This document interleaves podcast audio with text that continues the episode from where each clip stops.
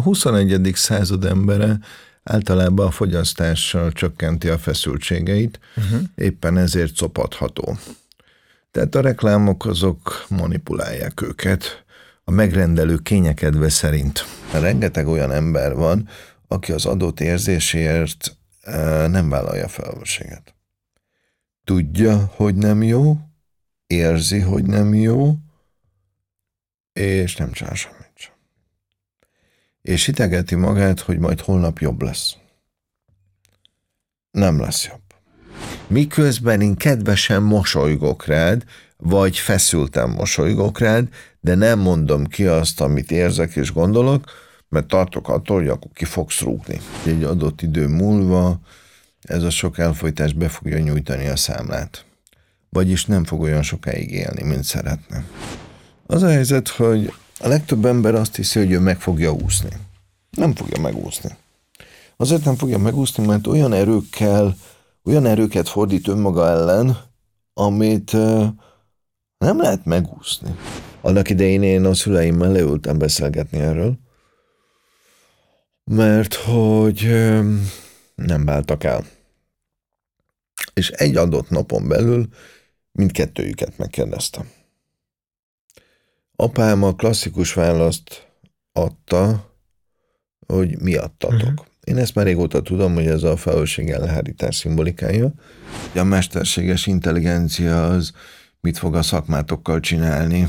Kiegészíti már most egyébként. Az jó, hát előbb-utóbb lehet, hogy nem csak kiegészíti, hanem majd bizonyos emberekre nem lesz szükség. Nekem ezek a példaképeim. Akik bátrak élni. Aki csak mutatja, hogy él, az is példakép. Csak nem neked. De. Neked. Aha. Nekem. Milyen ne legyek.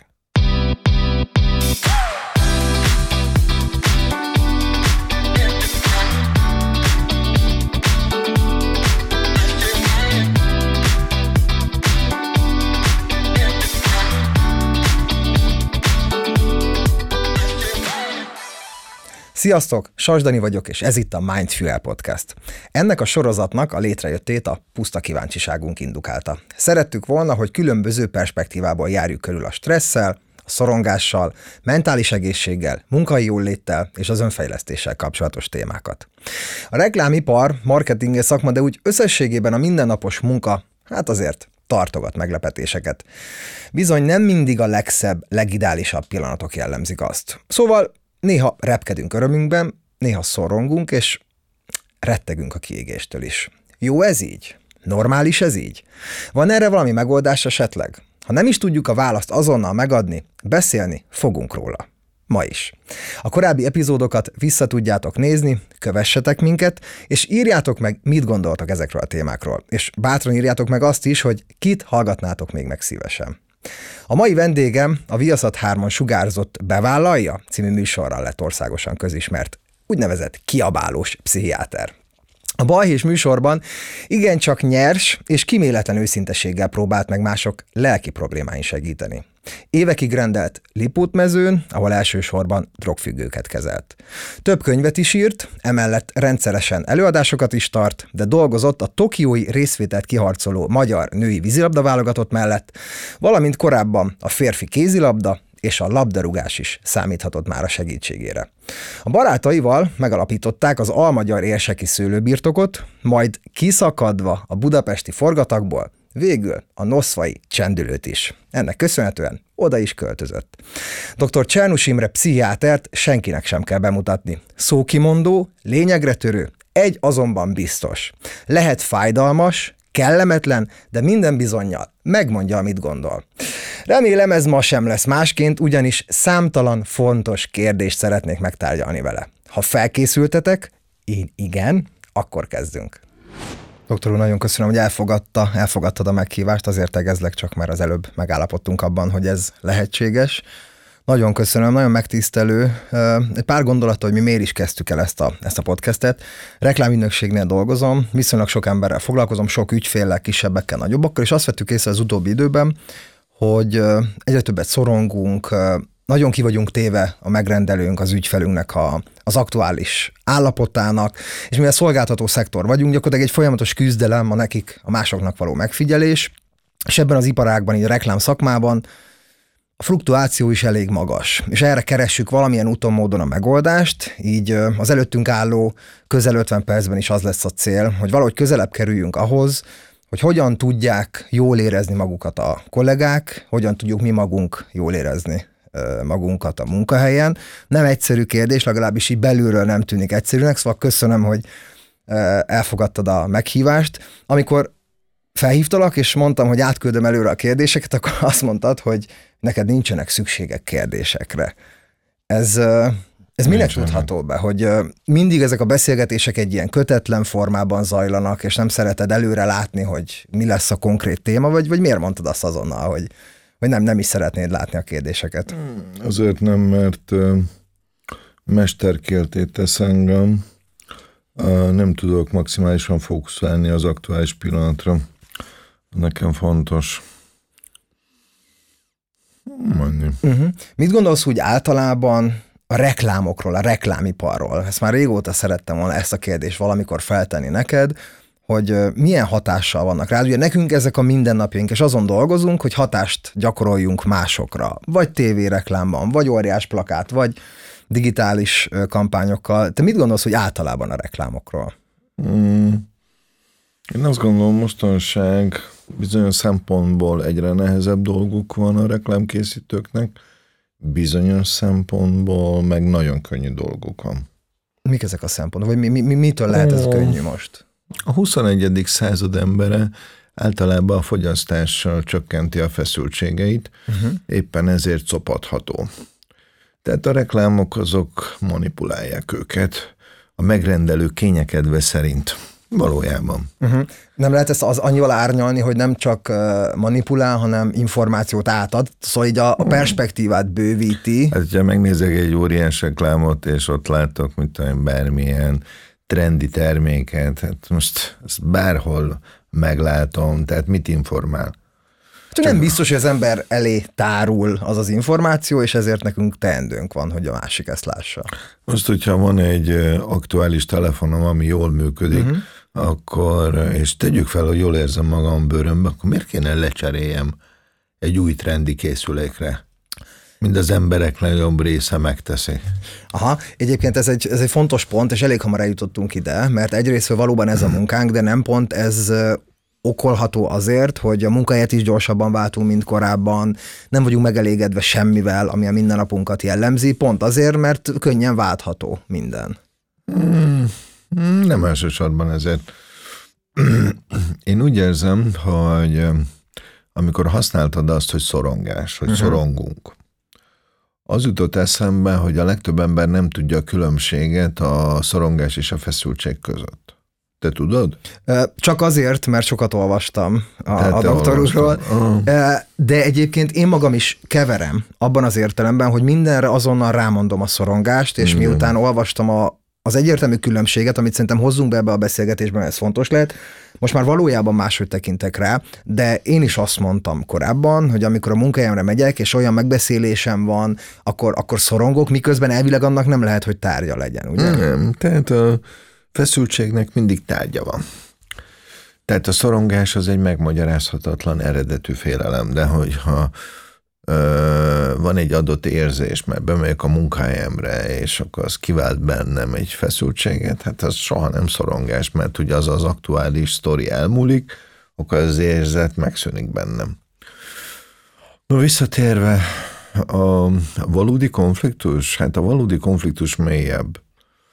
És én azt gondolom, hogy nagyon sok ember zsákutcában van, ebből a szempontból, mert azt hiszi, hogy ha ő fogyaszt bármit, hogy jól fogja magát érezni a bőrébe.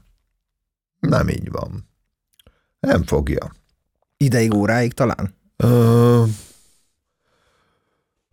hogy mondjam, igen, ideig, óráig, amíg meg nem tapasztalja az aktuális termék, vagy az aktuális fizikális ö, fogyasztói attitűd, kielégülése során keletkezett tapasztalatait. És hogyha az megszokottá válik, akkor már rohan a következő iránt, mert azt plántálják belénk, már aki hagyja. Hogy... De te elzárkózol például minden újdonság elől? Tehát, hogy nem tudom, okostelefonod van nyilván, valószínűleg nem is a legrégebbi, tehát, hogy valamilyen hatást rád is gyakorolnak ezek a termékek? De... Vagy a funkcióját tekintve? Tehát az, hogy most éppen különböző trendi cég gyártsa ezt az adott telefont, ez nem érdekel. Uh-huh. Ez abszolút szempontból nálam ez funkcionalitás. De visszatérve, nagyon sok olyan embert látok, aki valójában bizonytalan, és a különböző fogyasztói javakkal azt hisz, takarózik, és azt hiszi, hogy ezáltal ő több lesz, meg valami lesz. Közben nem. Uh-huh. Egy picit is szeretném ezt a, a reklámkérdést árnyalni, és azt mondom, hogy én azért is említettem azt, hogy az információ átadás valójában fontos, akkor Nekünk az egyik ügyfelünk az egy színház, és az ő esetükben tényleg az történik, hogy különböző felületeken hirdetjük azt, hogy egy előadás van, lesz, és, és ez talán nem a fogyasztói társadalmat táplálja, csak hogy ebből a szempontból szerettem volna. Oké, okay, oké, okay, persze. Erre egy másodperce kitérni. Amikor a kollégáimnak említettem, hogy hogy ma veled fogok beszélni, akkor így, így azt láttam mindenkin, hogy így összerezzen, és, és ilyen így elkezdték veregetni a vállamot, hogy mintha egy harcba mennék. Ez miért alakult ki veled kapcsolatban, hogy, hogy ehhez így nagy bátorság kell, hogy itt veled leüljön valaki? Talán azért, mert az előadásaidnak azért egy visszavisszatérő eleme, hogy, hogy valaki extra figyelmet kap, és azt látjuk, hogy azért az nem egyszerű. Vagy miért alakult ott ez ki veled kapcsolatban? Az emberek általában nem szeretik hallani, hogy milyenek és legfőképpen nem szeretik hallani, hogy az illetük adott részén nem nőttek fel. És hogyha az adott részén nem nőttek fel, akkor, akkor ez fájhat. Annak a felismerése, hogy mi is, mely, mik a mozgatórugók. És azok az emberek, akik tartanak tőlem, igazából nem tőlem tartanak, mert annak ellenére, hogy én sok mindent látok, a másik felkérése ellenére én nem szoktam ezt elmondani. Minek? Uh-huh. Érzékelem ezeket a különböző belső folyamatokat. 30 éve az elég sok ebben a szakmában. Tehát ez valójában egy nagy fegyver. És olyankor, amikor valaki ezt nem kéri, nem használom. Uh-huh. Tehát akik összerezentek, az mind azt jelenti, hogy valamilyen szempontból van takargatni valója. Tehát valamit nem akar hallani. Vagy nevezhetjük úgy is, hogy az életének valamelyik területe elől menekül, ami, amely elő nem mer szembenézni. De van az a pont, amikor mindenki transzparensen tükör elé tud állni, oké okay magával, és eljöhet az a pillanat, amikor soha semmit nem szeretnénk takargatni. Tehát van ilyen állapot? Benne lenne. Hát, hogyha belegondolok, ez is csak egy emberi állapot egy adott pillanatban. Hát, mint ahogy az is egy adott pillanat lesz, mert ezt jó pár előadásomon elmondom, hogy miért kezdtem ezzel foglalkozni, mert valójában a halál hívta fel a figyelmet arra, hogy valamit nem megfelelően csinálunk. Mert annak idején nem is fogtam gyanút, amikor a Lipóton dolgoz, az Országos Pszichiátriai Neurológiai Intézet, és hát pszichiátrián is meghalnak emberek, és láttam, hogy a halál az brutális. Egy őrületes vergődés. Némán. Csövek. Különböző klinikai tünetek. És akkor az illető csúnyán elmegy csúnya körülmények között. És akkor én nagyon sokáig azt hittem, hogy ez így van rendjén. Uh-huh. Mert ilyen a halál. És láttam két olyan szitut, amikor ez nyugodt volt. És akkor tettem fel a kérdést magamnak, hogy hogy lehet az, hogy ugyanazok a klinikai tünetek, de az emberek óriási része vergődve megy el, a pici része nem. Miért? És feltételezhető, hogy van egy olyan gondolat, ami frusztráló gondolat lehet az egyik nagy csoportnál, míg a másiknál nincs. És a frusztráló gondolat, meg általában ilyenkor a legvégén, amit már élő embereknél is hallok, akik már elkezdtek például rosszul aludni. Például akik tudják, hogy mi a megoldás, és nem csinálják. Tudják például, hogy kiégtek. Tudják például, hogy nem szépből csinálják azt, amit csinálnak. Hogy tudják azt is, hogy a lelkesedésüket is már rég elveszítették, csak rutinból funkcionálnak. És teljesen mindegy, hogy most reklám, vagy bármi mm, Abszolút. más. Teljesen mindegy. Tehát tudják, de nem mernek változtatni. Mert uh, lementek egy jól fizetett kurva státuszába. És akkor itt jön a következő, a, aki prostituálódik, mert nincsen hite az adott szakmában, az eléri azt, hogy nem fogja szeretni és tisztelni saját magát. Uh-huh. És aki nem szereti és tiszteli saját magát, az egy állandó belső, belső feszültséggel rendelkezik, mert azt tapasztalja, hogy múlik az ideje. Egyre öregebb. De még mindig nem hozott egy döntést, hogy miért csinálja ezt tovább a pénzen kívül, amit megvásárol, amivel valamit vásárol, hogy kompenzálja a belső feszültséget, de ennek ellenére a feszkó nem csökken, hanem fokozódik. Ez, ez az úgynevezett vergődés akkor? Ez a vergődés. Hát aki tudja és nem csinálja, és ilyenkor az agyban elkezd generálódni, a mi lett volna, ha. Uh-huh. Kimondom. Mi lett volna, ha én megtenném? Mi lenne akkor, hogyha nagyon sok amerikai filmben van, amikor valaki nem mondja ki azt, amit gondol és érez, és akkor jönnek az ilyen durva jelentek, hogy én agyonvernélek. Ez lenne a valós kirúgnálak, tett. bármi, miközben én kedvesen mosolygok rád, vagy feszültem mosolygok rád, de nem mondom ki azt, amit érzek és gondolok, mert tartok attól, hogy akkor ki fogsz rúgni. Igen, de hogy közben ez, a, ez az önmegtartóztatás, meg önfegyelem, azért ez fontos, hiszen nem minden élethelyzetben mondhatjuk ki, amit valójában gondolunk, mert azért az tud erősen ártalmas is lenni, nem? Tehát, hogy azért van ez a, nem tudom, hogy ez a kegyes hazugság, mint olyan létezik-e, vagy, vagy ezzel lehet egyébként mit kezdeni, de én azért hiszem azt, hogy nem minden élethelyzetben tehetjük meg valójában azt, amit, amit igazából tennénk. Hát idefele jövet is a dugóba lehet, hogy kiráncigálnék valakit, de nem azért nem teszem meg, hogy mit fog szólni, hanem nyilván tudom, hogy a társadalmi szerepek, és szóval, hogy hogy ez... Nem rendcigálnék ki. Én is a dugóba ültem, teljesen nyugodtan, konszolidáltan. Vezettem még itt a, valahol ott a nyugatinál egy zöld hullámba egy pasi lazánácsételt előttem. Rádudáltam satufék, és mentem tovább. És mondtam, hogy jaj, de jó, hogy én nem ebbe a városba lakom.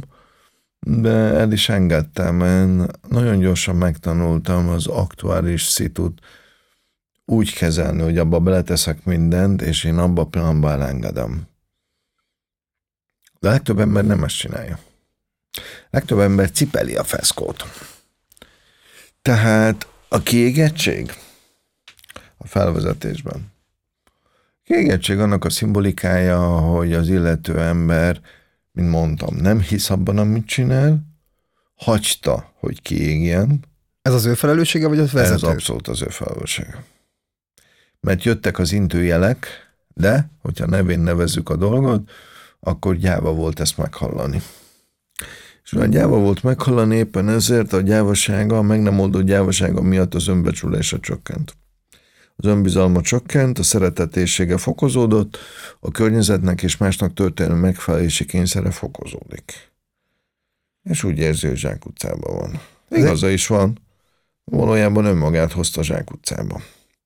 A Kiút című könyvedben írott, hogy a magyar emberek jellemző, hogy siránkoznak és jajgatnak, de kevesen jutnak el az önvizsgálatik is addig, hogy dolgozzanak magukon.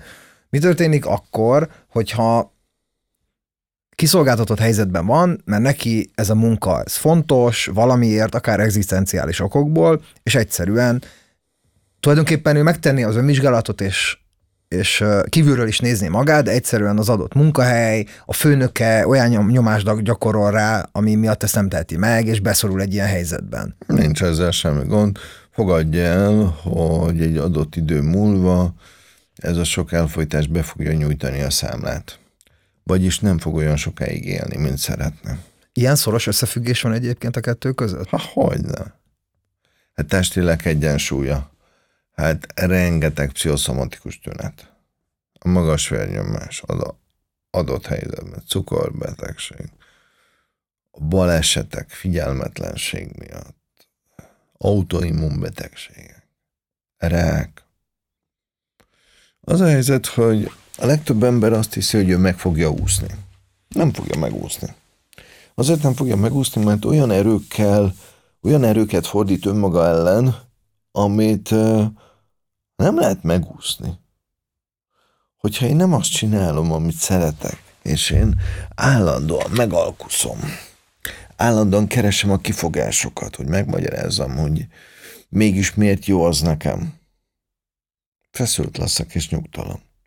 És hogyha van egy arra hajló valami genetikai tényező, akkor azt elébe fogom kapni. Tehát az, hogy sarokba szorított helyzetben vagyok, mert egzisztenciális, hát egy lakást el lehet adni, nem? Még hogyha van rajta X hitel is, nem? Hm, szerintem, de kiább lehet költözni. Be. Hogyha egy olyasmit csinálok, ami miatt mondjuk kevesebb pénzt kapok, de azt szeretem, akkor már rögtön létrejön a megfiatalodás. Új energiák. Szemközt azokkal, amikor valaki gőzerővel törekszik a biztonságra, és azt hiszi, hogy biztonságban van, csak azt érzékel, hogy egyre feszültebb. Uh-huh. Egyre öregebb a kisugárzása. A változástól való félelmet mi táplálhatja? Tehát az, hogy, hogy felismerem, tudom, lehet, hogy nem az ideális a munkájám, lehet, hogy nem ideálisak a körülmények, de mégsem merem meghozni ezt a döntést. Ez, ez mi, mi táplálja ezt? Mert, mert a változás az egy olyan, lehetne az pozitív is, de azt tapasztalom, hogy az sok esetben attól azért úgy félünk. Mm. Függetlenül, hogy pozitív vagy negatív maga a változás. A fogyasztói társadalom ellustítja az embert, uh-huh. és kényelmessé teszi. Annak idején, amikor vidékre költöztem egy faluba, bennem is megfordult, hogy ez a klasszikus, hogy most hány percre van a kórház, meg egyéb ilyen uh, félelmi, félelmekkel teli gondolatok, de akkor rájöttem, hogy itt a faluban rengetegen élnek. Hát, hogyha oda jutok a kórházba, akkor oda jutok, hogyha nem. Én nagyvárosban van rá garancia, hogy három percen belül ki fog érni a mentő. Abszolút nincs. De az emberek kitegetik magukat, hogy de, ők odaérnek három perc alatt, meg hozzájuk érnek három perc alatt. Ez ő dolguk. Tehát visszatérve, miért van ez? Hát én azt gondolom, hogy ez bizonyos szempontból összetett sztori, mert egyrészt nagyon sok olyan hibás vagy hiányos konfliktuskezelési modellt eltanultunk a szüleinktől, miközben azt hisszük, hogy ők szépen élnek. És nem veszük észre, hogy mi is ugyanazt csináljuk. Ez az egyik. A második szempont, hogy nem tudjuk, hogy mit csinálunk. Ilyenkor jön a mutogatás fázisa, hogy hibás a főnök, a rendszer, az időjárás, a kliensek, a mindig valaki más, tehát mutogatás. Akkor jön a felismerés, tehát már tudom, hogy ezt mondjuk én okozom magamnak, de nem csinálom. Ez azt jelenti, hogy mindent elkövetek, hogy ne legyen önbizalmam. Mindent elkövetek azért, hogy ne érezzem jól magam. Mindent elkövetek azért, hogy ne mosolyogjak. Nem, hogy maradjak búval baszott. De ez miért jó? Vagy ez kinek jó? Vagy ezt miért tesszük magunkkal? Hát de ott van a különböző új cégek, különböző termékei, amelyel ezt a feszültséget tünetileg kezelni tudom. Mindig jön a következő. Meg a következő, amit a marketingesek, meg a reklámipar tol az arcomba, hogy tudjak róla. Ha már feszült vagyok, akkor menjek el ide, oda, amoda. amikor a, itt, a, itt Noszfajra utaltál, gondolom, hogy ahhoz képest a hmm. kórház, hogy akkor ezek szerint neked is vannak ilyen félelmeid? Csak ez engem meglepett. Voltak. Voltak. Aha. Voltak, de nagyon, hát nem, nem élnék ott már tizenvalány éve. Képzeld, én Egerben éltem sokáig, és elkezdtem azt érezni, és nagyon furcsa, hogy nekem egy picit szűkössé és lassúvá vált. Nem tudom, hogy te tapasztalod el, hogyha onnan kijössz, hogy az autók is mintha gyorsabban mennének, meg más ritmusba, és Egerben, meg a környéken. Én azt vettem észre, hogy minden picit lassabb, és én még ezzel nem tudtam mit kezdeni, és én akkor jöttem fel Pestre egyébként Egerben. A, én egyformán élvezem a lassúságot is, meg egyformán élvezem a gyorsaságot, tehát ebből a szempontból adat, adaptív uh-huh. vagyok, meg sok időt éltem itt Budapesten, és hát különbséget tudok tenni valójában az ideges rohanás, uh-huh. És akár a tudatos rohanás között, mert néha előfordulhat, hogy száguldás van, de most volt időm, szépen kényelmesen jöttem, nem volt rohanás. De visszatérve az alapvető felvetésre, a, nem csak a reklámiparban, hanem minden területen rengeteg olyan ember van, aki az adott érzésért e, nem vállalja felelősséget. Tudja, hogy nem jó, érzi, hogy nem jó, és nem csinál semmit sem. És hitegeti magát, hogy majd holnap jobb lesz. Nem lesz jobb. Erre jöttem rá. Uh-huh. De már rég amikor ébredtem arra, hogy a szakmámban azt, amit lehet, azt elértem, de szükség van a megújulásra. Uh, és az előbb azért használtam, hogy az illető mindent elkövet, hogy ne legyen önbizalma, mert önbizalmat vaktyúk is talál szemet alapon lehet találni. Tehát fiatal vagy, erős vagy, dinamikusan gondolkodsz, ott is érnek kudarcok, nem minden jön össze, de összességében a uh-huh. nagy tempód miatt több a sikerélmény, mint a kudarc. De az idő múlásával, ahogy kényelmesedsz, személyiséged merevedik, lassulsz, úgy már nem vagy olyan acélosan éles, mint előtte voltál. Ennek következtében egy idő után a kudarcaid megszaporodnak felületes leszel. Elkezdesz rutinból cselekedni. Mert már ismered a folyamatokat. Most ebből a szempontból egy idő után tök mindegy, hogy most egy bugyit árulsz, vagy egy színházi előadást. Uh-huh. Mert a törvényszerűségek mindig ugyanazok. Most azt, hogy milyen termékre helyettesíted, nem mindegy. De mindegy. Tehát mi a novum? Nincs novum. Akkor azt is mondod ezzel, hogy érdemes a megújulásra nagyobb figyelmet fordítani, és többször megújulni? Nem. nem. Ez hogy, olyan, kerül, olyan, szavakat, el? olyan szavakat használsz, ami nagyobb, jobb, nekem vagy jó, vagy nem jó. Uh-huh. Tehát nincsenek fokozatok. Hát nála ebből a szempontból nincs, vagy élek, vagy vegetálok. Uh-huh. Jobban élek? Vagy kevésbé szomorú vagyok? Uh-huh. Vagy jobban örülök? E, ez azért tehetem fel így ezeket a kérdéseket, meg azért gondolok erre, mert pont, és nem csak mindig a reklámipar, hanem leginkább az alkalmazotti létnek az a sajátossága, és mindennek, hogy ami tavaly elég volt, az idén már nem elég, mert a folyamatos növekedés mindig több és több. Hát azok a célok, hogy ami elég volt idén, az jövőre nem lesz elég. Egyszerűen az és ez a jobb és jobb, és ezért uh, bukkantál nem, ez arra. több. Ez több, ez nem jobb. Ez csak több. Uh-huh. De nem az, hogy jobban csinálom, ettől lesz több valami, több a bevétel. Egy bizonyos idő után már jó, hogyha elérted azt, hogy egy kecóban vagy házban laksz, uh-huh. persze lakhatsz 30 négyzetméterrel, 100 négyzetméterrel nagyobbal, több rezsit fogsz fizetni, de valójában minek? Uh-huh. Az autók, jó, lehet itt villantani ilyen autóval, meg olyannal, de összességében bármilyen autó, ami elszágult mellettem gyorsabban, mint ahogy én haladok, 5 perc, 10 perccel előbb lesz ott, és akkor mi van? Semmi. Uh, visszatérve. Tehát abban a pillanatban, amikor uh, eszünkbe jut az, hogy már nem hiszünk abban, amit csinálunk, ott, követek, ott következik be a kiégés. Mert onnantól kezdve rutinból egy adott szervezetnek a profitját fogjuk növelni. Semmi más. Azon a ponton kell ott azt abba hagyni? Hát, ha nem is abba hagyni, de megfogalmazni, uh-huh. hogy ezt én még egy évig. Uh-huh. Két évig.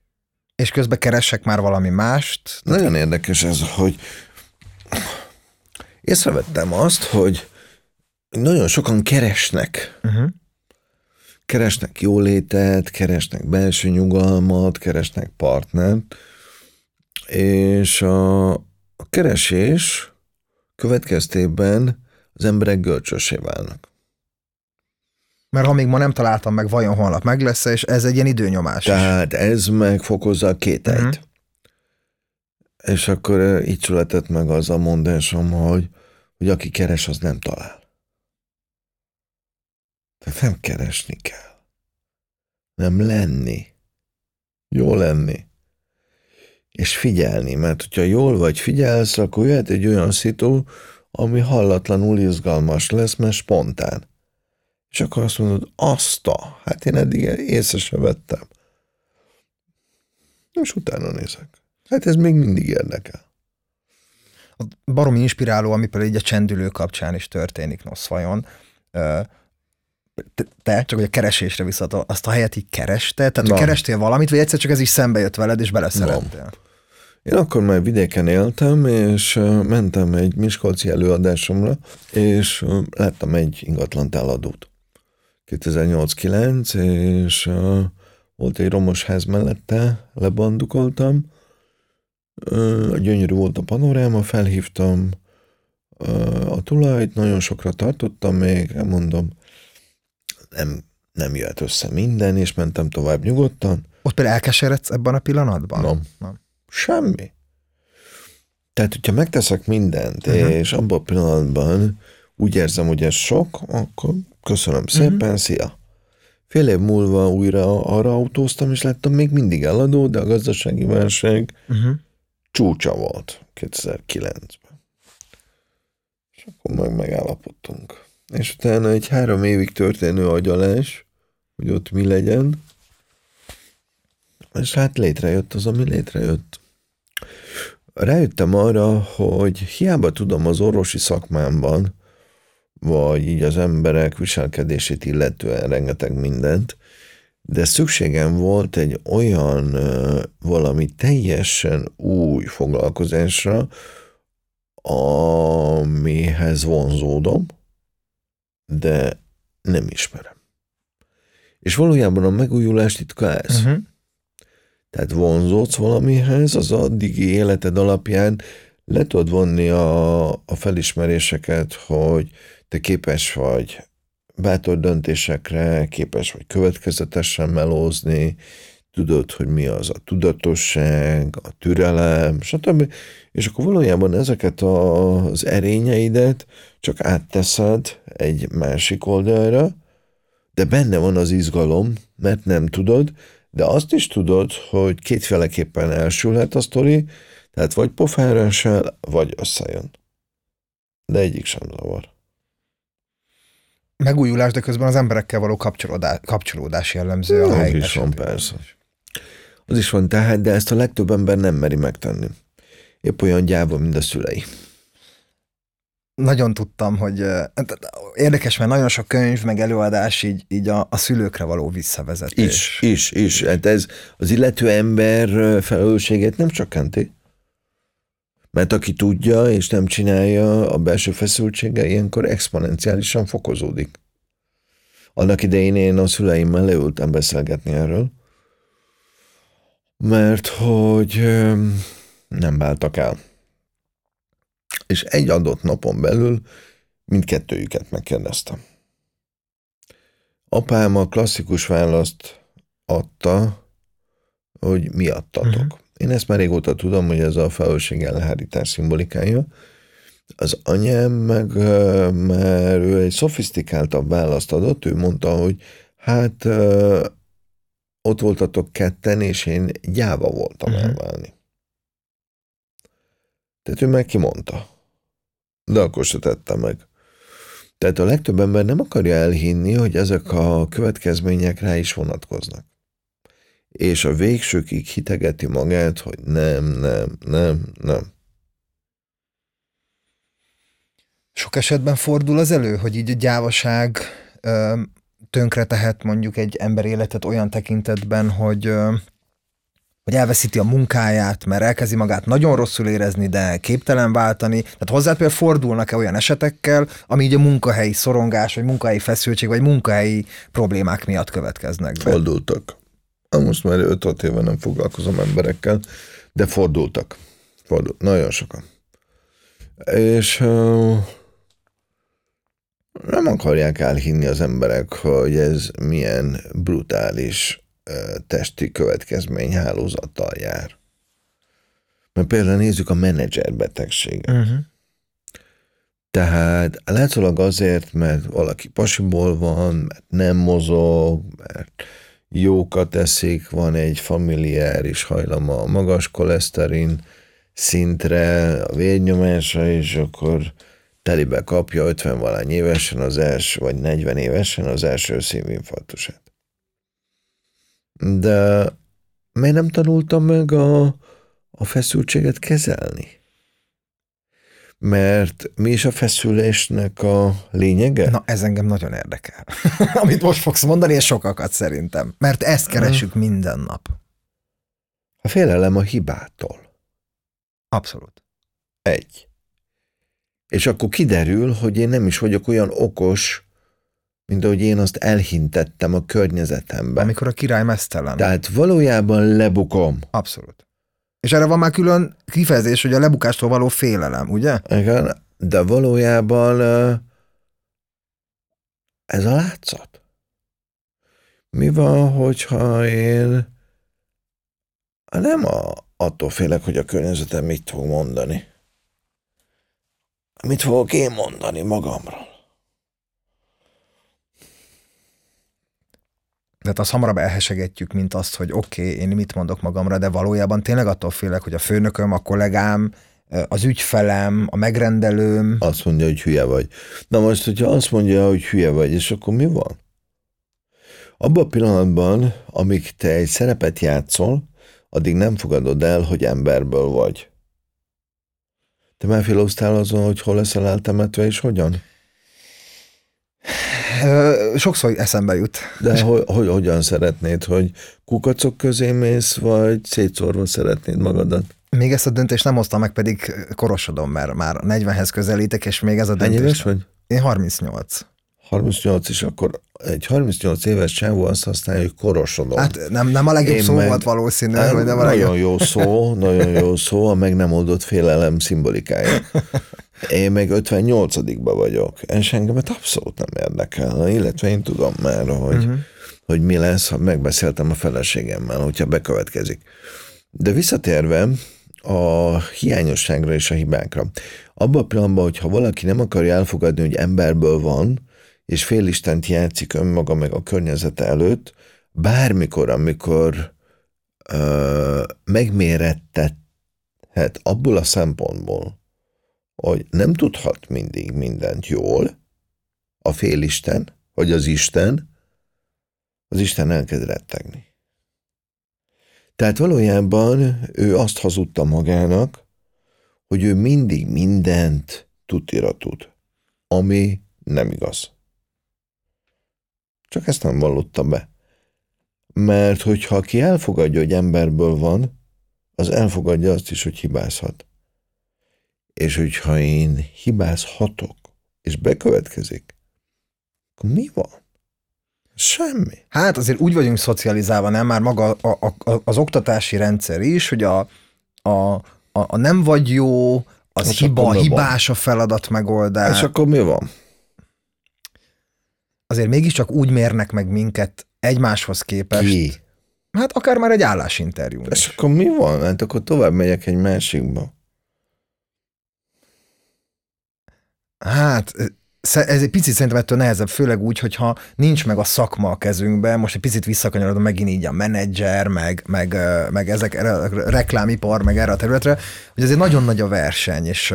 Hála Istennek, hát legalább elviláglik, hogy ki a jó, uh-huh. de hát ki tudja, hogy a mesterséges intelligencia az mit fog a szakmátokkal csinálni. Kiegészíti már most egyébként. Az jó, jó hát előbb-utóbb lehet, hogy nem csak kiegészíti, hanem majd bizonyos emberekre nem lesz szükség. De akkor ez is normális, nem? Tehát, Teljesen normális. Akkor ettől sem kell félni. Hát minek félni? Hát amíg nem következik be, uh-huh. addig minek tartani, és hogy aki úgy érzi, hogy ő esetlegesen le lesz cserélve, hát akkor van még ideje keresni valami mást.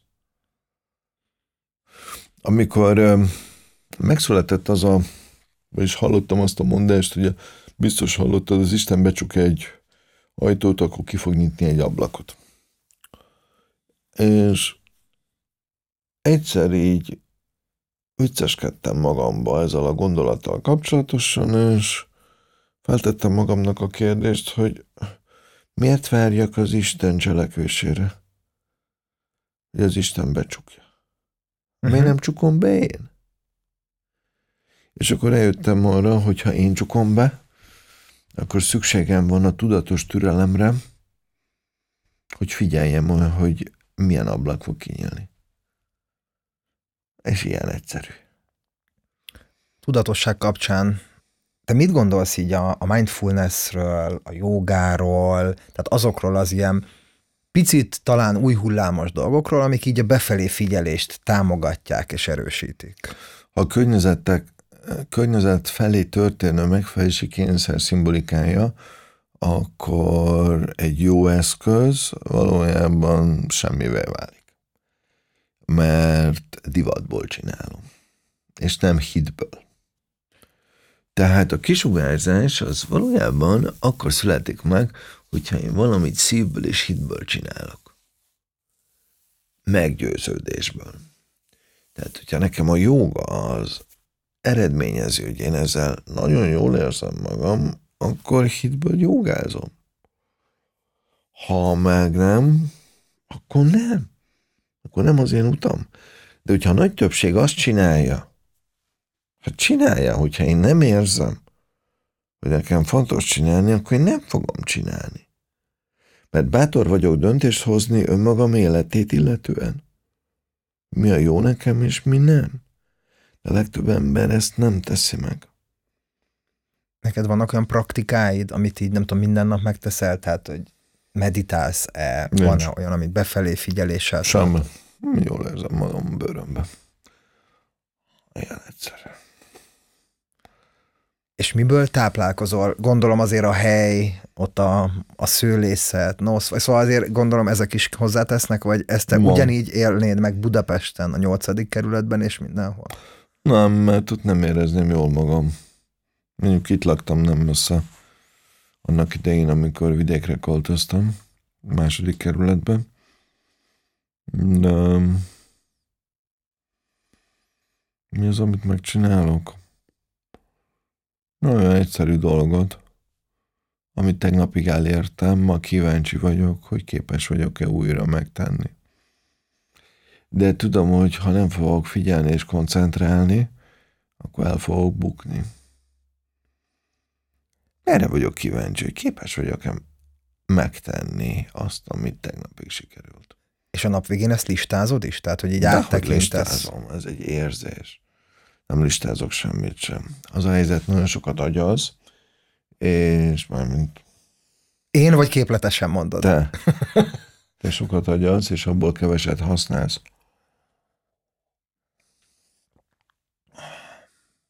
Ezt, ezt kifejtett kérlek? Csak hogy, hogy... Hát aki sokat tud, uh-huh.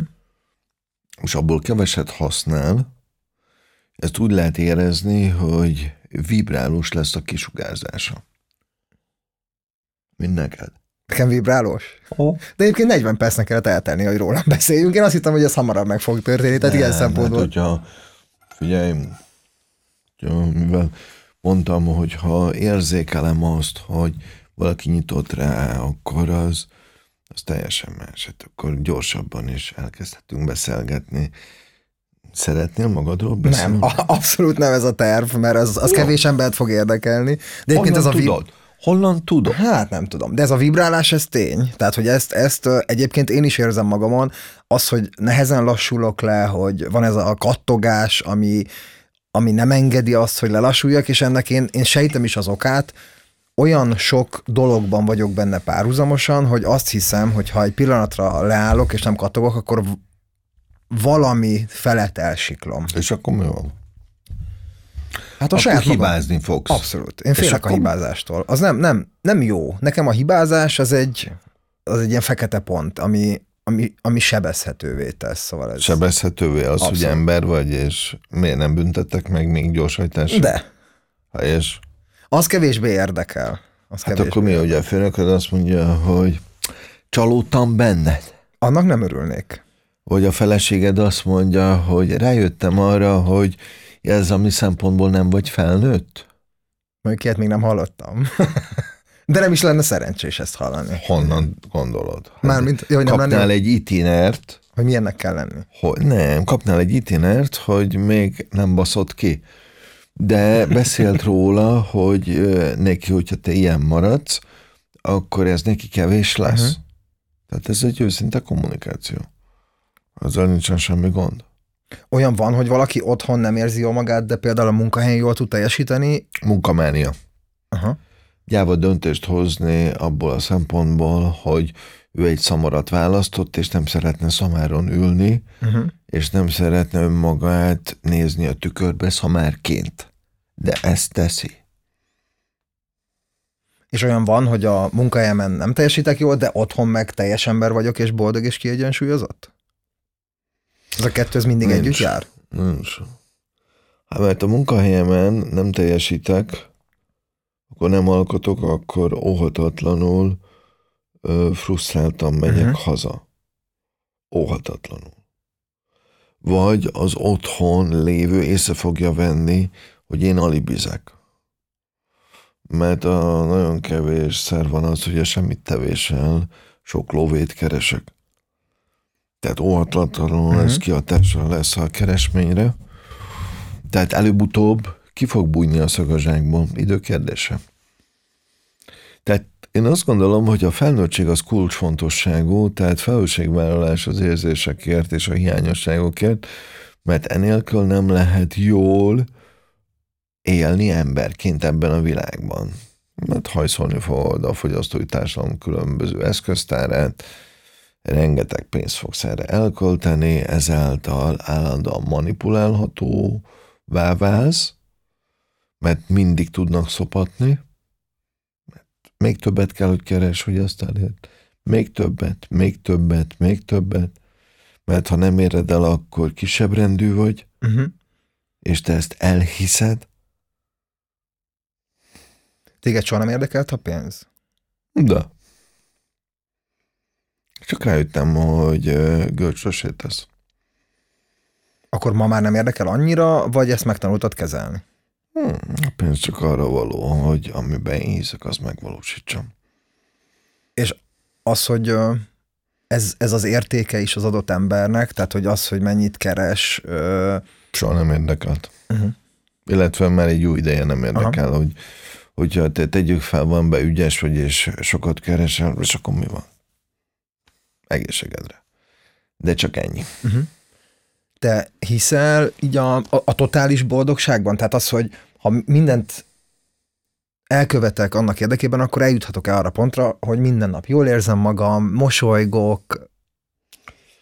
El, ha figyelmen kívül hagyod, vagyis figyelembe veszed, hogy ezt mindig csak egy pillanatig lehet elérni. Uh-huh. Ami, a minden nap mindig csak a pillanatok sorozata. És a boldogság hajszolása is tud görcsössé tenni, és... és hát akkor nem vagy a pillanatban. Mm. Hát csak hiszed, hogy a, a pillanatban élsz. Nem élsz benne. A feszültség az nem annak a szimbolikája, hogy jól vagy. Hát nyilván. Ja. Tehát akkor, aki feszült, az azt jelenti, hogy az élete adott fontos területén valamiben folyékonyan hazudik magának.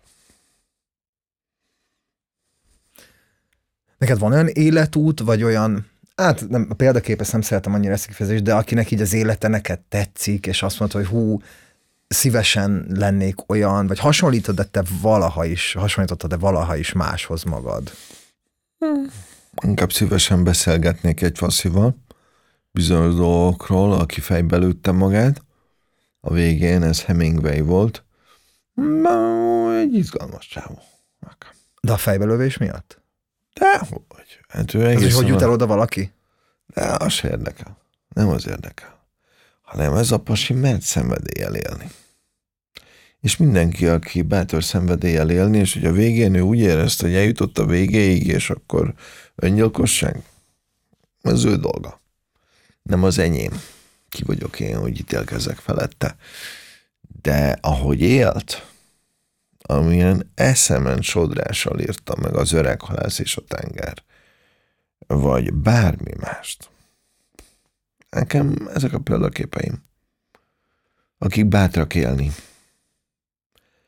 Aki csak mutatja, hogy él, az is példakép. Csak nem neked. De. Neked, aha. Nekem. Milyen ne legyek. Uh-huh.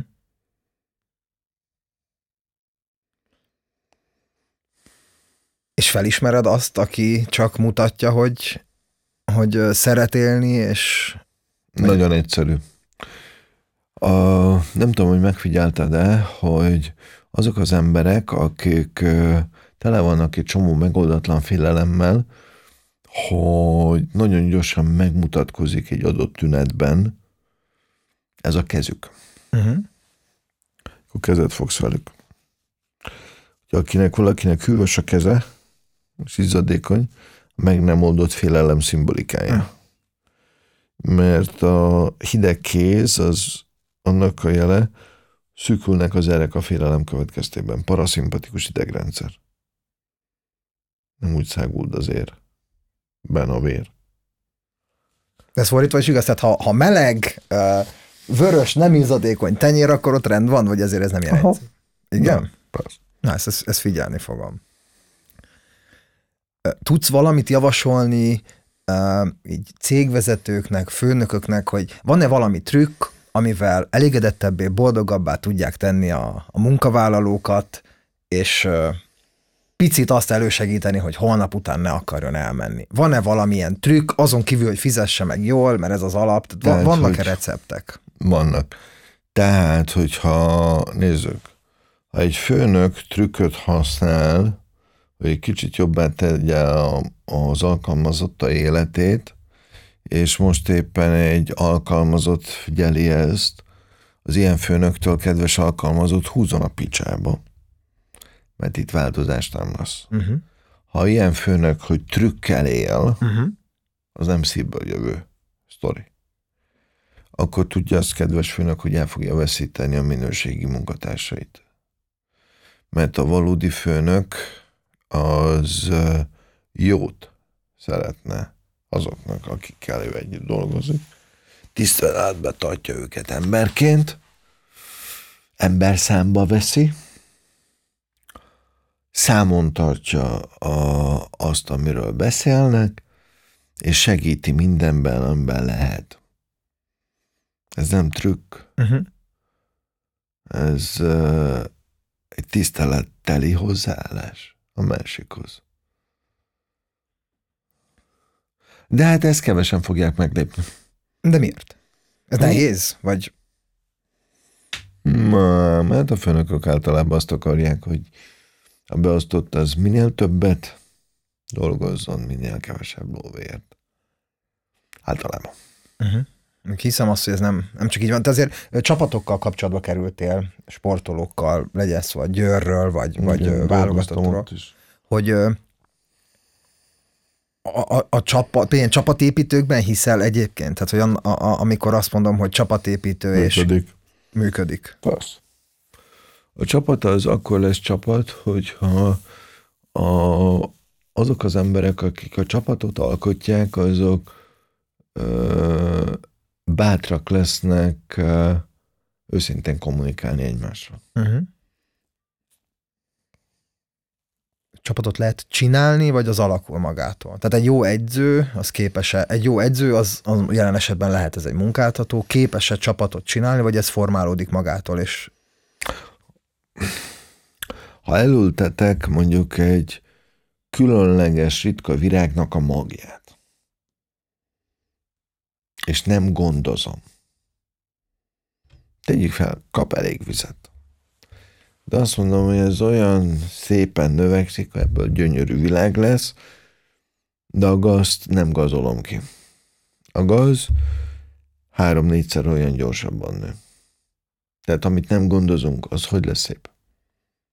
Sehogy. Akkor zárva ezt a beszélgetést, nagy általánosságban kijelenthető, hogy a boldogság, mint olyan, az mindig is pillanatnyi állapot marad, és a,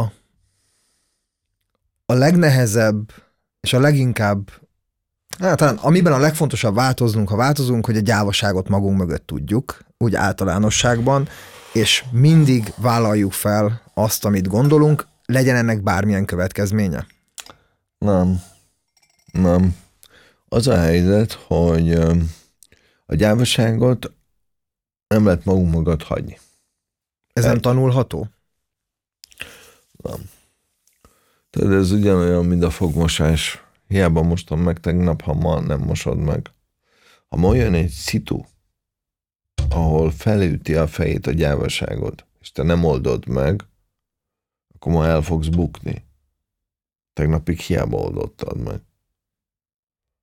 Érted ezt? Hát a folyamatos éberség akkor, ami minden hát. nap, minden nap az számláló nálad, akkor nulláról indul, nem? Tehát akkor azt mondod, hogy ami tegnap volt, akkor az... Ami tegnap volt, az már régen múlott. Nekem, tudod, mi van most? Csak a most.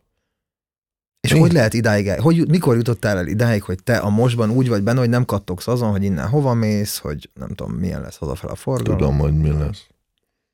De még nem vagyok ott. Minek kattogjak azon, amikor még nem vagyok ott?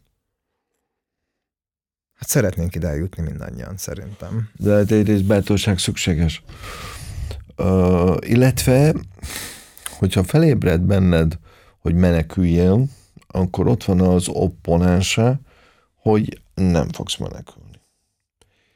És amíg ezt nem felejted el, hogy választhatsz, addig szabad maradsz. Ha döntesz a menekülés mellett, akkor ki fogsz égni, elkezdesz félni az idő múlásától, hogy 39 leszel, majd 40, majd kattog az agyad, meg, meg előbb-utóbb majd jönnek a különböző betegségeid, meg egyebek hát akkor meg elfogadod azt, hogy semmi gond a kattogással, csak ára lesz. Vagyis felnőtt leszek. Vagy felnőttet játszol. Mert akik felnőttet játszanak, és nem mernek megújulni, azok már kiégtek. És görcsösen törekszenek a biztonságra, a belső békére, de ez nem jár nekik. Nekik tudod, mi jár? A szopóág, amit saját maguknak köszönhetnek. Ez jár. Az igaz, hogy addig nem lehet felnőni, míg a szülők élnek? Nem igaz. Nem igaz. De könnyebb ha már nem élnek, nem? Tehát olyan szempontból, hogy rá vagy kényszerítve, hogy felnői.